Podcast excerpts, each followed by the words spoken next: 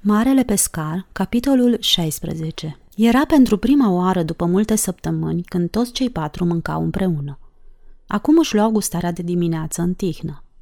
Locul lui Petru la masa pătrată era cu fața spre ușa bucătăriei. Hana ședea în partea opusă, iar Andrei în dreapta lui. Așezată în fața lui Andrei, Esther se afla într-un permanent dute vino la bucătărie pentru că insistase să se ocupe ea de servitul mesei. La intervalele cuvenite, fata aducea compot de smochine, căni cu lapte pentru Hana, Andrei și pentru ea însăși, un urcior cu suc de rodi pentru Petru, o fierte și turte din făină de grâu pentru toți. De câte ori Esther se ridica de la masă, Petru o urmărea cu atât de sinceră admirație, încât Hana, de obicei atentă la chestiuni de amănunt, era uimită și amuzată totodată. Se întreba dacă Andrei observase și aruncă o privire pe furiș în direcția lui, însă îndărătnicul burlac nu-și ridica ochii din farfurie. Ea nu cunoscuse niciodată pe cineva atât de indiferent față de ceea ce se petrecea chiar sub nasul lui. Esther, aparent neobservând interesul neobișnuit al lui Petru la adresa ei, purta o rochie albă din pânză de casă care îi aparținuse soției lui – dar expresia lui fascinată în timp ce studia nestingerit mișcările mlădioase ale fetei, nu părea că exprimă amintirea dureroasă a pierderii ființei dragi. Aceeași rochie care atârna fără noimă pe trupul firav și suferind, măcinat de boală a lui Abigail, se potrivea atât de bine cu făptura Esterei, încât Petru se minuna de frumusețea ei nebănuită. Fata era de-a dreptul superbă. Era ca și când o vedea pentru prima oară. El nu încercase niciodată să o cunoască mai bine. Relația lor începuse prost.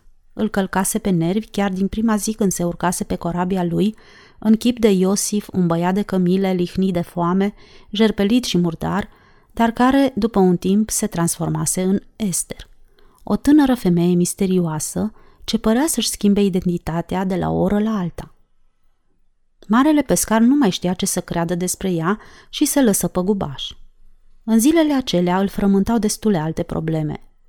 El renunțase la prietenia lui Ionică, îl luase în derâdere pe templarul nazarinian, ca în final să devină sclavul puterii de necontestat a acestui om straniu.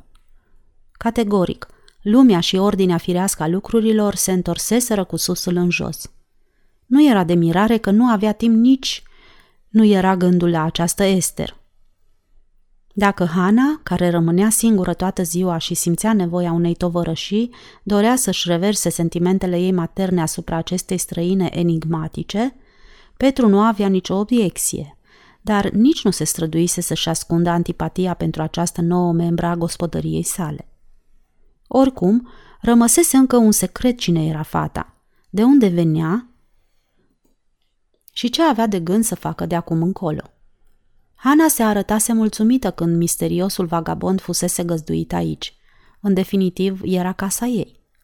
Poate că fata o ajuta să se refacă după pierderea lui Abigail. Mai mult, Petru era obligat să admită că Esther își merita din plin găzduirea și că prezența ei în casă nu îl incomodase niciodată, în niciun fel. Însă rare ori avea ceva să-i spună, în afară de mormăieli formale la micul dejun – dar nici ea nu făcea niciun efort pentru a ameliora relația dintre ei. Această atitudine rece reciprocă se modificase totuși considerabil după însănătoșirea miraculoasă a Hanei. Esther preluase conducerea gospodăriei, devenind astfel un membru necesar și folositor familiei. Era de asemenea evident că stăpânul manifesta un interes aparte pentru ea. Dacă Esther avea un secret, el îl cunoștea fără îndoială și, în ciuda acestui fapt, sau poate tocmai de aceea, el o invitase drept unica martoră a vindecării Hanei. Ce se întâmplase exact cu ocazia aceea nu avea să afle niciodată, dar întâmplarea operase incontestabil o profundă schimbare în atitudinea fetei. Noua ei comportare era greu de definit. Era ca și când ar fi fost eliberată dintr-o temniță. Marele pescar se văzu în situația de a o privi într-o lumină nouă pe această fată, care devenea tot mai interesantă – mergând până acolo încât începuse a-i arăta o prietenie stângace. Acum se simțea stânjenit când ea răspundea indiferentă la încercările lui de a fi amabil. În dimineața aceasta, ori de câte ori se așeza lângă el, Petru se întorcea către ea cu un zâmbet blând la care ea nu răspundea nici cum. Nici surprinsă, nici recunoscătoare. De pildă, în timp ce Esther îi lua din față castronelul în care îi servise smochinele, el făcu observația că acestea erau foarte bine pregătite, la care ea răspundea degajat că Hana le pregătise. Câteva minute mai târziu, el spunea că ouăle erau fierte exact după gustul lui, dar Esther îi făcea un semn Hanei, invitând-o parcă să culeagă ea cuvintele aprecierii. După ce termină gustarea și își împături șervețelul, el a avut îndrăznarea să-i spună că îi crescuse părul foarte iute, așa că de acum încolo nu va mai putea trece drept băiat. Observație pe care o însoți cu o chicoteală ștrengărească, un mai vechi obicei al lui Simon. La această impertinență, el mai adăugă că nu i-ar strica deloc dacă și-ar lăsa și câțiva cârlionți pe frunte. Fata îi zâmbi dojenitor, ca unui băiețel care vorbește prea mult, apoi se întoarse spre Hana, scuzându-se că ar dori să meargă în grădină să culeagă câțiva crini. Hana o însoți până la bucătărie. Petru își freca bărbia total descumpănit. Ce o face pe fata asta să se creadă superioară nouă? îi se adresă el îmbufnat fratelui său. Poate că este, răspunse Andrei îngândurat. Mi-e teamă că am tratat-o ca pe un câine, recunoscu Petru, spre surpriza amândurora, deoarece marele pescar nu prea obișnuia să se scuze. Andrei mai rămăsese un timp pe gânduri, iar Petru, așteptând ceva mai reconfortant decât tăcerea fratelui său, adăugă. Doar nu o să stea o veșnicie supărată pe mine. Dacă speri să vină la tine dând din coadă și să-ți lingă mâinile, atunci va trebui să aștepți mult și bine. Aș vrea să mă împac cu ea înainte de a pleca, murmură Petru, mai mult pentru sine. Vom lipsi toată vara și s-ar putea să nu mai găsim la întoarcere. Nu se știe ce are de gând, s-ar putea să nu o mai văd niciodată. A, n-avea grijă, o să o vezi în fiecare zi, Simon. Andrei nu-i spusese încă pe noul său nume – Esther va veni cu noi. Ce? se răsti Petru. Cu noi? Imposibil. Cine ți-a spus asta? Ana. Esther va avea grijă de copiii bolnavi și de mamele lor. Dar, izbucni din nou Petru, nu putem permite așa ceva. Această fată... Ei bine, nu mai e chiar o fată. Andrei, E o femeie atrăgătoare, poate prea atrăgătoare ca să fie expusă la tot felul de jigniri și grosolănii. În gulata asta sunt oameni foarte vulgari. Dacă va fi ca vara trecută, vom întâmpina destule incidente neplăcute, fără să mai avem și grija Esterei. Cucetă câteva clipe, apoi întrebă. De fapt, cine i-a băgat ideea asta nebunească în cap? Chiar stăpânul, răspunse îndată Andrei. L-a întrebat ea dacă ar putea să-l însoțească? Nu, asta a fost chiar ideea lui. El i-a propus. Petru trase adânc aer în piept și începu să pufăie, clătinând din cap buimăcit. Stăpânul nostru face unele lucruri foarte ciudate, Andrei. Toți am observat asta, spuse fratele său încuvințând din cap. Dar, cu toate acestea, orice face este... Știu, știu, interveni Petru bătându-l pe umăr. Orice face el este bine. Dar cum crezi că această fată drăgălașă va putea sta toată ziua și toată vara la oaltă cu o duzină de bărbați? Andrei îi aruncă un zâmbet șiret și remarcă sec că în orice caz va fi mai bine decât dacă ar sta toată vara numai cu unul din ei. O observație la care fratele său, ofensat, ridică din numeri și părăsi brusc încăperea. Burlacul cu vorba blajină, care nu intenționase să-l jignească cu observația sa malițioasă, privi îndelung în urma lui și chicoti. Așa deci, asta îl frământă pe Simon, cugetă el. Esther a devenit importantă pentru el. Pare tot mai sensibil față de acest subiect. Ia te uită, cine ar fi crezut una ca asta? Hana tocmai se întorcea de la bucătărie. Acolo fusese liniște un timp. Începu să deretice cu râvna cunoscută. Mă întreb dacă Simon nu s-a îndrăgostit de Esther, spuse ea, curățând atentă firmiturile. De ce nu? replică Andrei degajat. Nouă tuturor ne place de ea. Hana își țuguie buzele, apoi, hotărând să adopte o strategie mai fructuoasă, zâmbi și pe un ton confidențial spuse mieros. Tu știi, Andrei, că eu nu mă voi amesteca în povestea asta. Andrei dădu din cap în semn că e de acord. Asta a fost întotdeauna tactica ta, răspunse el, pentru că te scutește de necazuri, nu-i așa? Hana nu mai făcut niciun comentariu, deși prin ușa întredeschisă a bucătăriei se mai auziră un timp exclamații și pufăituri. De mai multe generații devenise un obicei ca prințul Arimatei să respecte postul și să participe la săptămâna pascală în orașul sfânt. Acest eveniment anual, care inițial comemora eliberarea evreilor din robia lor din Egipt, evoluase treptat de la reeditarea ridică și solemnă a miraculoasei eliberări, căpătând cu timpul multe caracteristici atractive, dar nesemnificative. Era săptămâna întoarcerii acasă, pentru toți evreii care o puteau face. În orașul sfânt veneau cu sutele de la mari distanțe și de pe meleaguri străine, aducând cu ei tot soiul de mărfuri. Lungi caravane încărcate cu alimente exotice, condimente, pietre prețioase și țesături costisitoare își instalau taberele în vecinătatea dealurilor.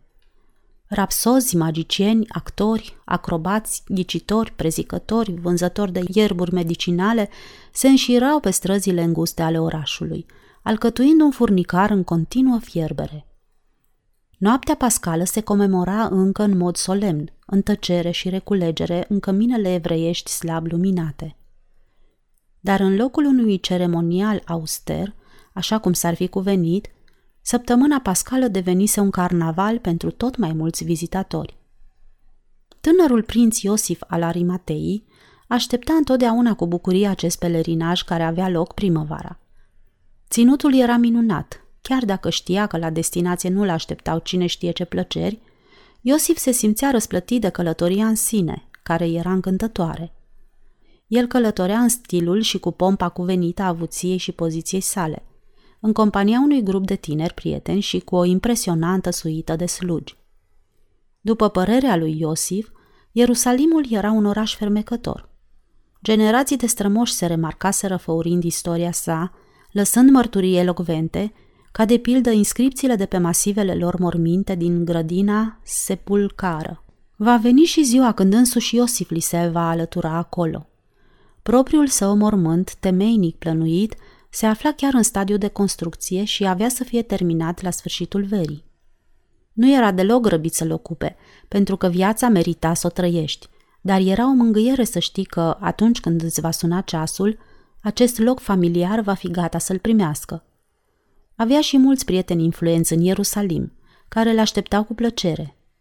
Chiar și ursuzul procurator Ponțiu Pilat îl servea cu prăjituri și vin când venea să-i prezinte omagiile la insula romană și l alinta spunându-i Iosi. Plănuia să facă și o vizită la ambasada galileană, deși acest lucru era mai puțin pe placul său. De regulă, toate problemele interne care implicau principatul Arimatei îi reveneau tetrarhului.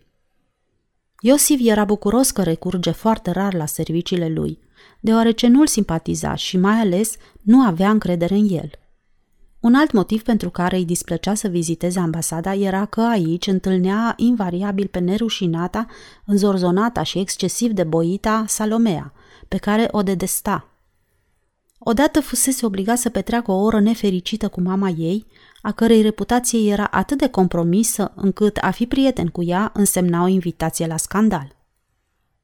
Acum el plecase din Ierusalim și se afla în drum spre casă. În noaptea aceasta avea să întrerupă călătoria ca de obicei și să-și instaleze tabăra la întretăierea drumurilor, în apropiere de localitatea Hamat. Dimineața, în ziua următoare, tabăra prințului a fost trezită de o mare hărmălaie și forfotă pe drum. O imensă mulțime se grăbea spre o pajiște, de la o depărtare nu mai mare de vreo 50 de iarzi. Întrebările puse în stânga și în dreapta relevară faptul că tâmplarul nazarinean avea să apară în curând – Iritați de ivirea acestei gloate, prietenii lui Iosif insistară pe lângă el să strângă în grabă tabăra și să-și amâne gustarea până când vor ajunge într-un loc mai liniștit, dincolo de drumul mare. Dar el nu găsi cu cale să părăsească locul. De fapt, eu aș vrea să-l mai văd odată, declară prințul. Trebuie să fie ceva mai mult decât un saltimbanc. Altfel oamenii n-ar continua să alerge după el. Amintindu-și cu jenă de primirea rece ce li se făcuse cu câteva luni în urmă de auditoriul lui Isus, prietenii îl sfătuiră insistent pe Iosif să nu mai riște un nou afront. Dar el nu cedă și îi anunță că are intenția să se ducă singur printre oameni dacă nimeni nu vrea să-l însoțească, ceea ce și făcu. Gloata se potoli când nazarineanul apăru pe un mic dâmp unde fusese amenajat un spațiu și începu să vorbească imediat cu glasul lui blând, intim, dar care străbătea până departe, impunând liniște de plină și atenție. Astăzi, spunea el, vrea să le vorbească despre viața veșnică. Cetățenii împărăției lui nu trebuie să aștepte moartea pentru a cunoaște fericirea și pacea. Noi suntem cu toții fiii Domnului, continuă el. Deși încă nu ne este clar ce vom deveni, putem fi siguri că atunci când îl vom vedea și îl vom cunoaște așa cum e el, vom constata că suntem asemenea lui. Dar suntem cu adevărat copiii lui Dumnezeu? Cine sunt azi copiii lui? Pentru a cunoaște acest lucru trebuie să faci parte din împărăția lui, iar această împărăție există, este aici, este a voastră. Cere și ți se va da. Caută și vei afla.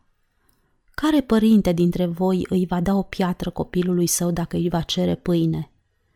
Și dacă voi, așa egoiști și nepăsători cum sunteți, îi răsplătiți cu daruri pe copiii voștri, Tatăl vostru din ceruri le va da cu mult mai mult celor cei cer și va coborâ asupra lor binecuvântarea sa.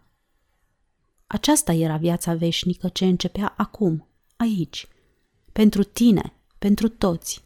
După ce Iisus coborâ de pe dâmbul pe care se urcase, Petru făcu semn cu mâna celui mai apropiat dintre purtătorii de bolnavi.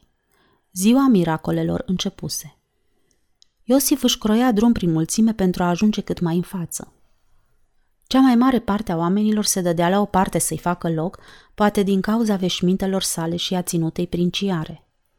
Acum era doar la câteva picioare distanță de locul în care se petreceau stranile fapte ale nazarineanului. Nu, aceasta nu era o înșelăciune. Era poate de conceput că omul cu fața subtă care tocmai se ridica de pe targă, cu lacrimi de recunoștință și cu scâncete de uimire, să fi convenit cu tâmplarul să organizeze această scenă dramatică. Dar era absurd să crezi că pruncul din brațele acelei mame tinere răvășite cu părul vâlvoi, să se fi pretat unei conspirații pentru a înșela publicul. Inima lui Iosif bătea cu putere, gâtlejul îi se uscase. Simțea chipurile încinse ale celor din jur, care se îmbulzeau și îl înghionteau în toate părțile, dar rămânea nepăsător la aceste contacte pe care în alte împrejurări le-ar fi socotit intolerabile. Într-adevăr, Deși departe de a fi la largul său în mijlocul acestor oameni de rând, prințul se simți oarecum înrudit cu ei. Templarul spusese că toți erau copiii lui Dumnezeu și pentru moment Iosif crezu acest lucru. Sudoarea brobonise fruntea palidă a templarului. Se vedea că este peste măsură de obosit.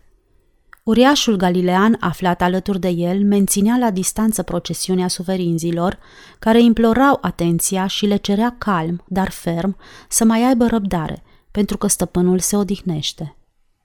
Cu acestea, Isus și micul său grup părăsiră mulțimea și se îndreptară spre drumul mare. Iosif porni și el îndată în urma lor. După o bucată de drum, spre surprinderea lui Iosif, tâmplarul se opri și păru că le așteaptă. Arăta atât de ostenit încât îi tremura capul, dar îl întâmpină pe prinț cu un surâs binevoitor. Învățătorule, spuse Iosif ezitând, ce trebuie să fac pentru a avea această viață veșnică?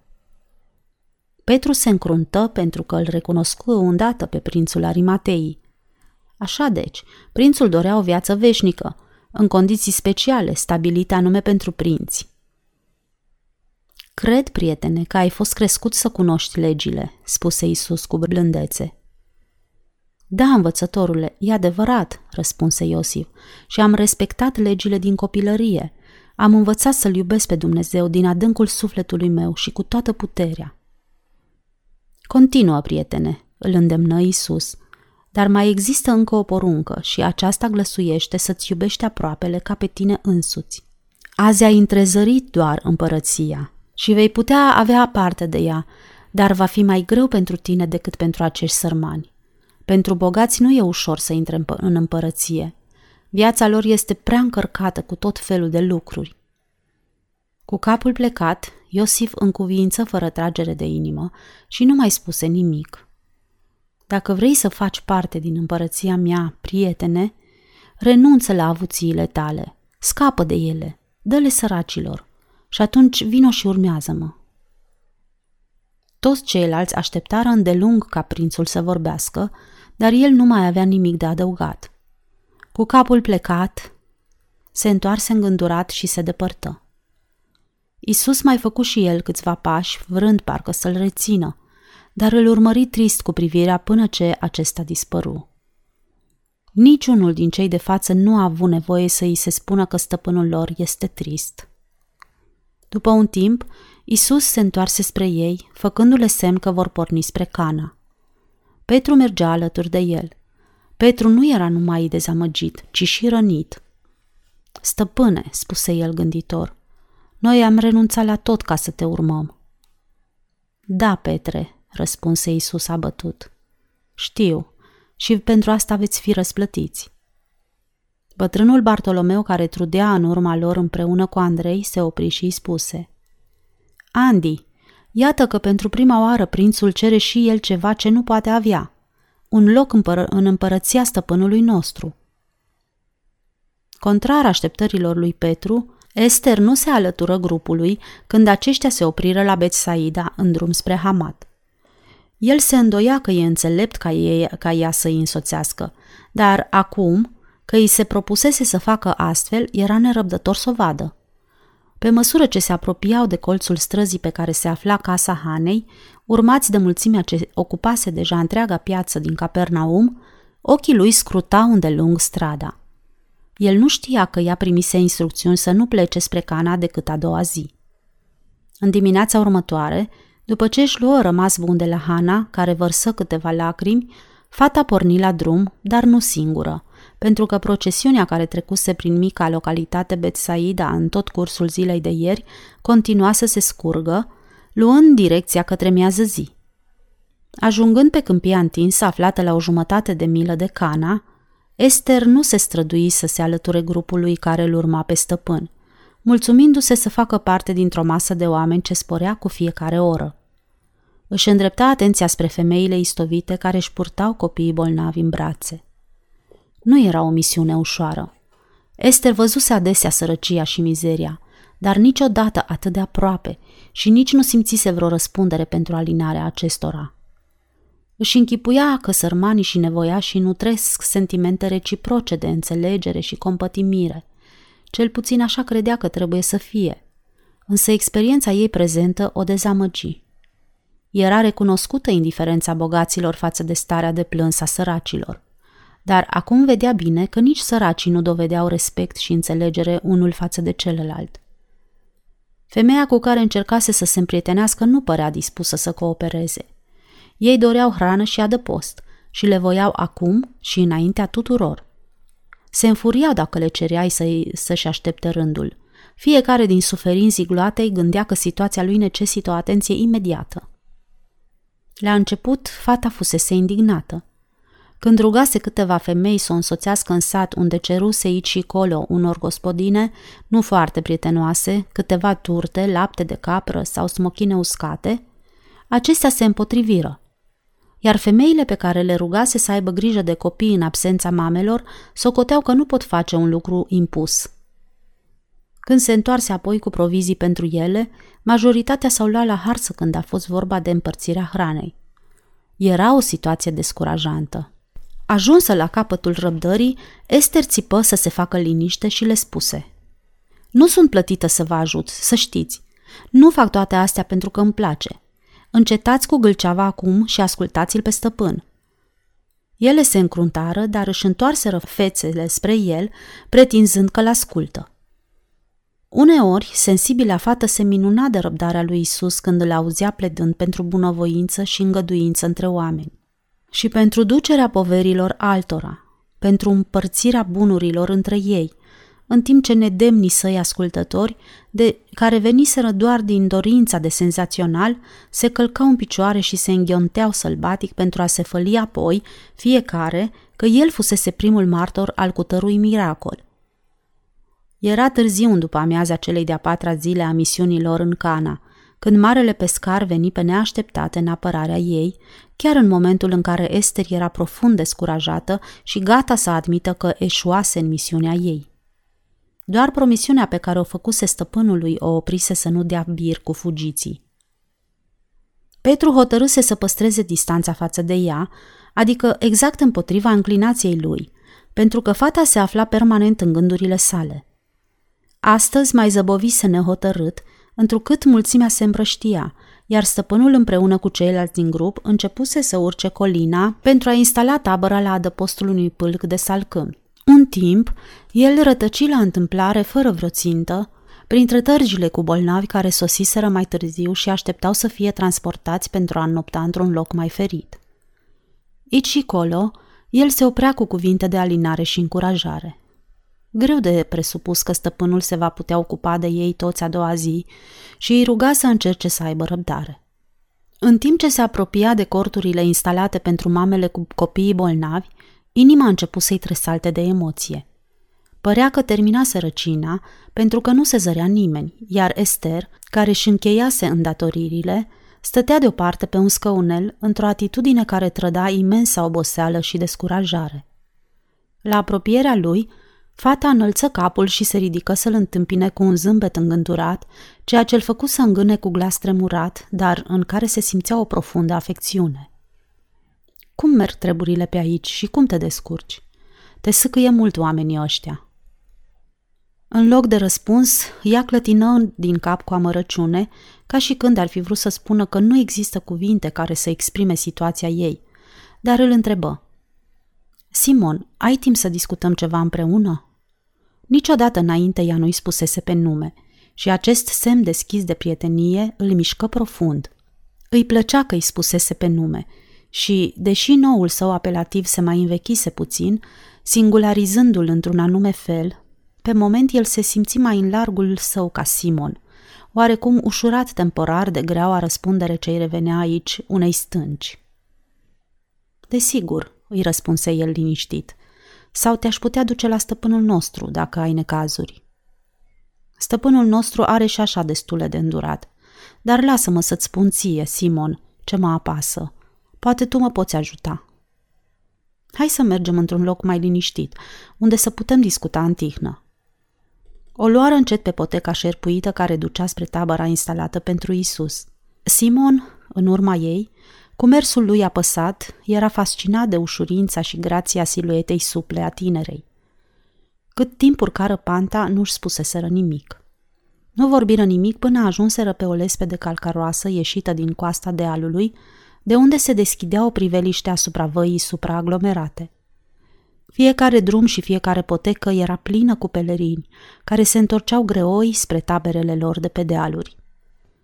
Odată ajuns pe platou și stând alături de fata care îi bântuise fără voia lui gândurile și îi tulburase somnul multor nopți, marele pescar nu era sigur cum sau dacă să rupă tăcerea. Esther îi veni prompt în ajutor. Întorcându-se către el, declară impetuos – Necazul este, Simon, că toți par atât de deznădăjduiți, atât de vrednici de milă, dar pe de altă parte, când îi văd cât sunt de grosolani, de nemernici unul cu altul, îmi pierd orice speranță. Da, așa este, în cuvință Simon, dar bănuiesc că trebuie să avem puțină îngăduință față de ei. O femeie care poartă cu ea durerea unui copil orb sau schilod și care are acum șansa să-l vadă însănătoșit, este disperată E în stare să mintă, să fure și să lupte aprig ca să ajungă înaintea altora pentru hrana și vindecarea lui. Conduita lor este deplorabilă, dar de înțeles. Ai multă răbdare, Simon, murmură Esther. Nu, draga mea, mărturisi el. Dacă pare că sunt răbdător, este pentru că îl văd pe stăpânul nostru compătimindu-i. Am învățat de la el să-mi țin gura și să-mi păstrez calmul. Și crede-mă, nu mi-e deloc ușor. Poate că și eu aș putea învăța să fiu mai îngăduitoare dacă din toate astea ar ieși ceva cât de cât bun. El vindecă bolile, Esther, și sigur că asta e ceva. Știu, recunoscu ea neputincioasă. El deschide ochii copiilor orbi, ca ei să poată vedea. Dar ce să vadă decât răutate și lăcomie? Accesul de indignare înnăbușit până acum izbucnise nestăvilit, însoțit de șiroaie de lacrimi care se rostogoleau pe obrajii ei îmbujorați. Descumpănit în fața acestei explozii, Simon încercă să-i potolească năvalnica pornire, contrazicând-o cu blândețe, dar în zadar, pentru că glasul ei înnecat de suspine continua cu aceeași înveșunare. Iată cu ce s-a ales el din toate astea, strigă ea furioasă. El stă aici zi de zi, istovindu-se să le vorbească despre bunătate și dragostea unuia față de celălalt, să trăiască în pace unul cu altul. Cred că unii din ei încearcă, spuse Simon. Doar câțiva, poate, dar nu destui, insistă Esther. Inima mea sângerează pentru el, Simon. El trebuie să fie cumplit de dezamăgit. Dacă ar fi un om obișnuit, care își face iluzii de șarte susținând că el poate salva întreaga lume, învățându-i pe oameni să fie milostivi și generoși, nimeni n-ar da atenție fantasmagoriilor lui. Dar Isus are în mâinile lui putere dumnezeiască și a dovedit-o mereu și mereu. Eu cred cu adevărat că el poate salva lumea sau să termine cu ea, dacă așa vrea el, dar nu în felul acesta. Atunci cum? întrebă Simon grav. L-am auzit pe Ioan Botezătorul vorbind despre cel mare atotputernic, care va veni să distrugă lumea și să ia totul de la început cu oameni mai buni.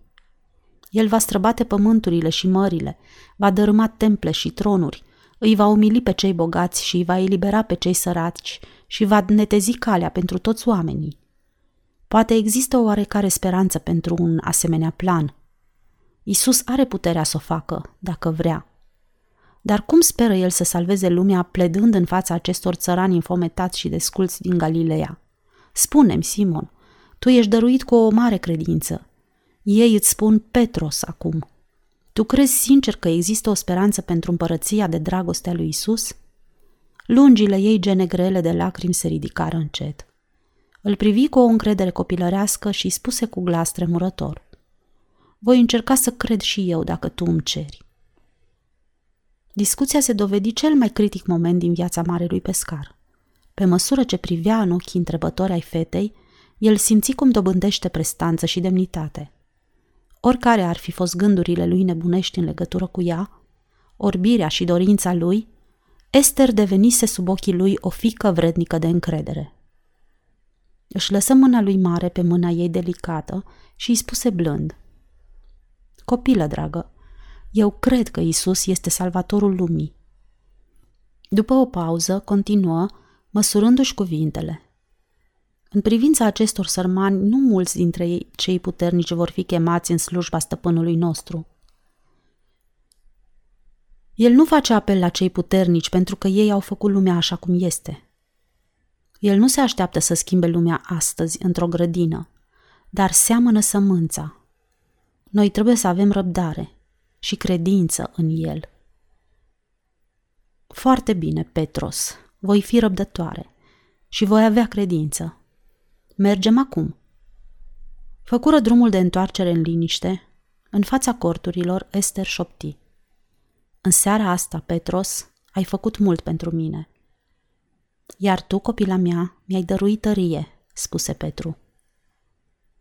În după amiaza următoare, ca o confirmare a celor spuse de Petru în legătură cu credința stăpânului lor în omul de rând și a valorii sale în ochii lui, el le spuse o poveste despre un rege care plănuise un mare ospăț de nuntă pentru feciorul său prinț, la care invitase pe oamenii cei mai bogați și de vază de pe pământurile sale și din vecinătate. Nobilimea invitată se scuză, invocând motive neîntemeiate, și nu dădu urmare invitației. Atunci regele își trimise slugile în vecinătăți să-i găsească oaspeți la nuntă. După ce lumea se împrăștiase, Petru se opri la cortul Esterei pentru a-i spune câteva cuvinte de încurajare. I-ai spus stăpânului despre discuția noastră de aseară?" întrebă ea. Petru în cuvință dând din cap și zâmbi. Cred că te gândești încă la parabola lui despre ospățul regelui și oaspeții aduși de pe drumuri. Nu. Nu i-am spus despre discuția noastră. N-a fost nevoie. El știa despre ea fără să-i fi spus. Vrei să spui că Isus știe, fără să audă, ceea ce spunem și gândim? întrebă Ester buimăcită. Mă tem că da, răspunse Petru. Există multe dovezi în acest sens. Îi zâmbi și adăugă. Eu știu întotdeauna când nu este de acord cu ceea ce gândesc. Nu mă dojenește, dar îmi spune Simon. Esther chicoti puțin și îi spuse că ea nu mai auzise vreodată ceva atât de ciudat. Și astăzi cine ești? Simon sau Petru? Azi sunt Petru, răspunse el zâmbind. Această discuție a constituit începutul unei camaraderii care avea să însemne mult pentru amândoi. Atitudinea marelui pescar față de fată era acum strict paternă și protegiuitoare, deși uneori avea și accente posesive stânjenitoare. El putea fi gelos ca un îndrăgostit. Într-una din după amieze, cu o zi înainte de plecarea lor în Cana, Filip o rugă pe Esther să-l însoțească la vârstnica lui mamă. Bătrâna stătea închisă în camera ei și se simțea însingurată, neavând decât foarte rar și puțini vizitatori. Necazul este, spunea el, că mama mea nu a învățat niciodată și nu are curajul să vorbească în aramaică. Și pentru că nu poate vorbi cu vecinii, ei nu vin să o vadă.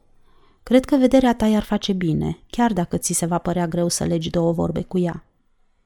Ea ce limbă vorbește, Filip? întrebă Ester în timp ce se apropiau de căsuță. Noi suntem macedoneni. Esther bănuia că Filip îi povestise mamei sale că va veni cu cineva să-i mai țină de urât, pentru că fica văduvei care le deschise ușa le zâmbi imediat, părând că îi așteaptă. Era evident că bătrâna se pregătise de vizită pentru că stătea în vârful patului, sprijinită în perne. Când Esther trase un scaun lângă patul ei și o bătu ușor pe mâna firavă, femeia răspunse cu zâmbete de bun venit și clătină viguros capul ei sur.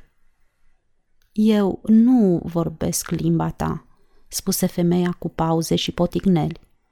Atunci vom vorbi pe limba ta, măicuță, spuse Esther într-o greacă curgătoare. Nici eu nu sunt sigură mereu pe aramaica mea. Mama lui Filip îi apucă amândouă mâinile între ale sale și strigă. Fii binecuvântată, copila mea!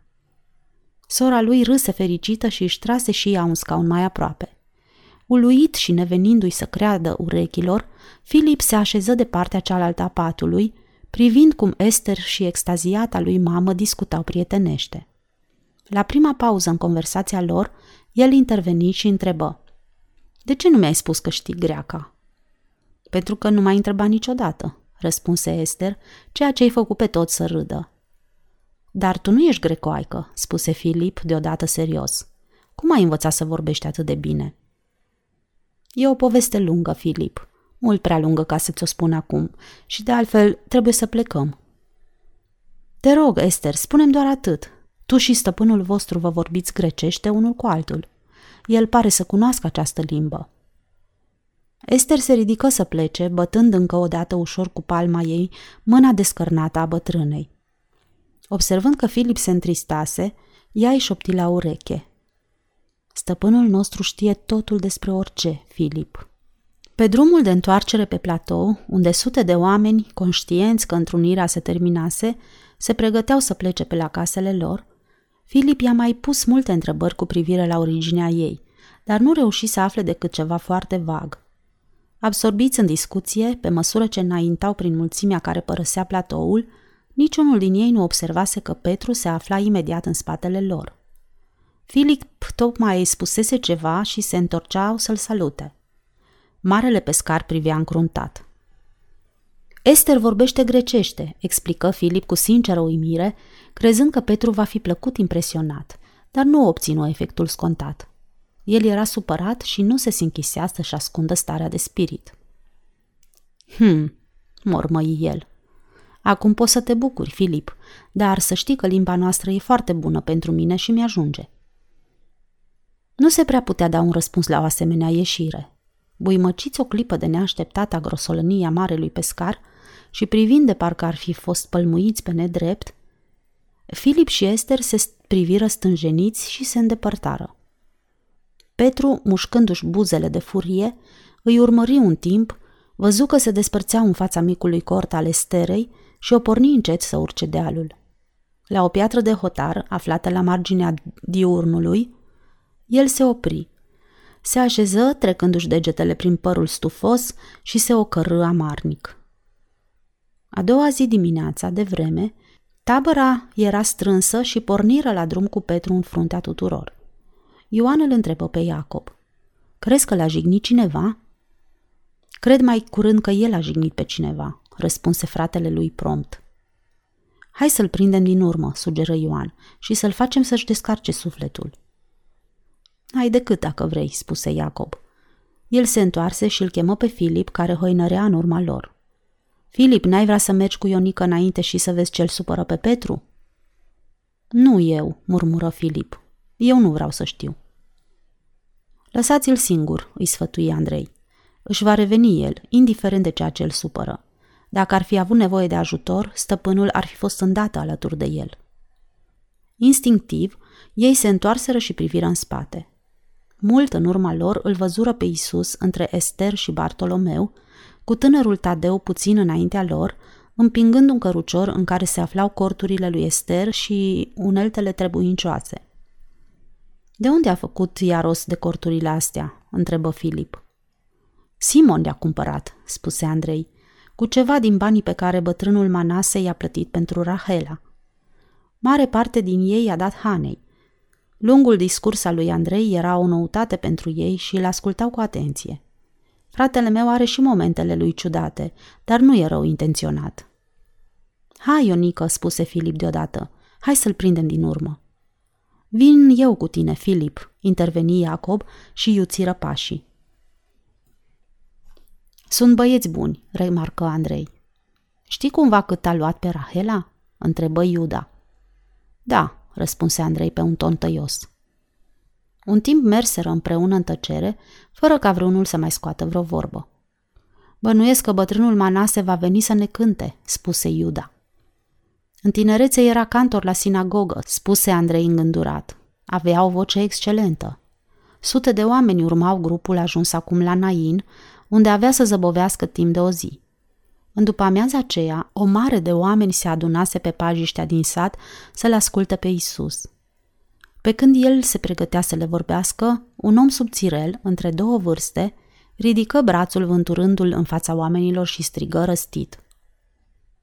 Bunule stăpân, te-am auzit rostind o parabolă în Cana despre ospățul unui rege la care bocații au refuzat să meargă și au fost aduși în locul lor săracii. Vocea lui aspră deveni stridentă până ce gloata amuții. Îți împărtășesc părerea, continuă el. Ar fi timpul ca și săracii care sunt mai mulți decât bogătanii trufași să stea la masa regelui. Aș vrea să mai spui odată povestea asta și acestor sclavi din Nain, care trudesc irosindu-și viețile pentru o simbrie de mizerie, ca să-l țină în lux pe bătrânul avar Simeon Ben Edom. Când lungul discurs incitator luă sfârșit, un murmur prelung se ridică din mulțime. Se vedea bine că populația din Nain îl considera pe vorbitor un scandalagiu, dar făcură liniște, întrebându-se ce va răspunde Isus. Petru înaintă câțiva pași, încruntându-se în fața acestui orator neobrăzat care își luase libertatea să vorbească. Stăpânul îi puse o mână pe brațul încordat și, pe un ton prietenos, îl obligă pe închizitorul său să spună din nou parabola cu ospățul regelui și cum sărmanii de pe drumuri și răspântii fuseseră chemați în locul bogaților. Parabola căpătase însă o nouă variantă de când fusese povestită în Cana și Isus continuă. Regele, spunea el, a vrut într-adevăr să-i primească în frumoasa sală a ospățului pe acei sărăntoci, dar el a ținut ca ei să arate cât mai respectabil posibil – le ordonă deci slugilor să dea fiecărui oaspete câte un veșmânt curat și potrivit pentru a-l purta la cină. Dar un om cărcotaș, vrând să-și arate disprețul față de rege, de palat, de ospățul său, refuză veșmântul care îi fusese dat pentru a-și acoperi zdrențele jegoase și le spuse Ei mi-au cerut să vin așa cum sunt, mormăi el, așa că trebuie să mă ia așa cum arăt, iar de nu să mă dea afară. și l-au dat afară. Lumea era încântată, râdea și se veselea. Când adunarea luă sfârșit, Petru, care nu vorbise cu Ester din ziua precedentă, se întoarse către ea cu un zâmbet deschis. Mulți sunt chemați, dar puțini sunt cei aleși. Vestea că Isus avea să vină în Ierihon ajunse înaintea lui, astfel că un mare auditoriu îl aștepta la sosire.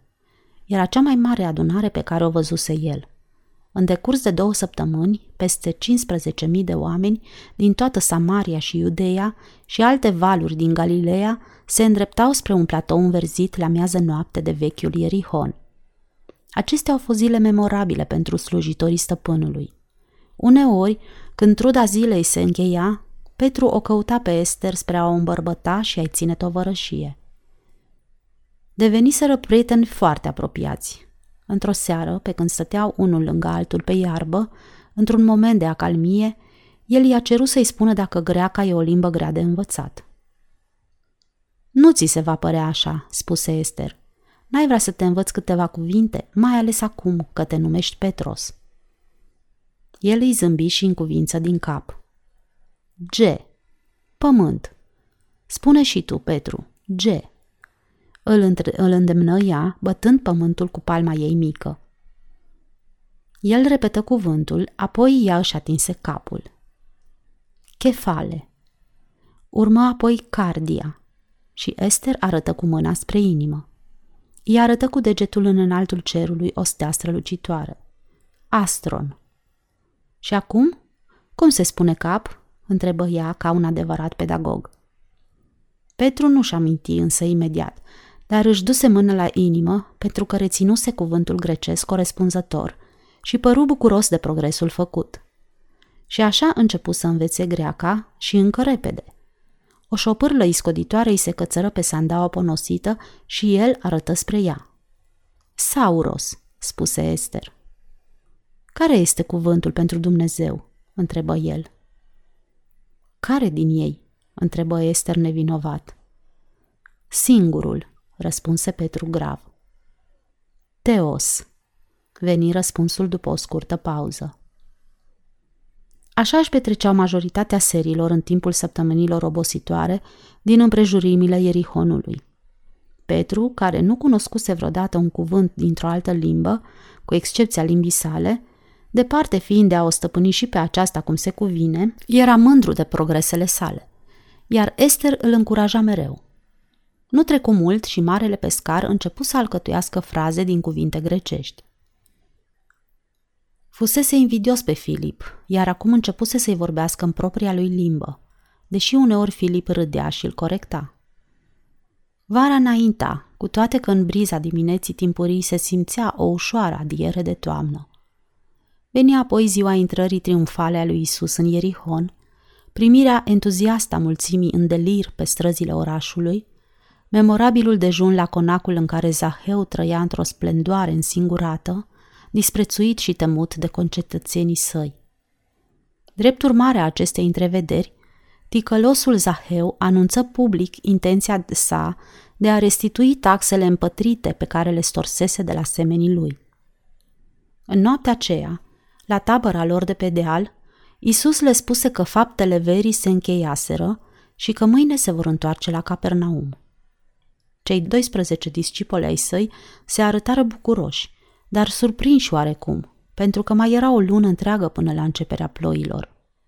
Stăpânul părea dintr-o dată nerăbdător să se întoarcă la Capernaum și ei hotărâră să nu-l mai întrebe asupra motivului. Știau bine că nu mai e cazul și că aveau să-l urmeze oriunde ar hotărâi el.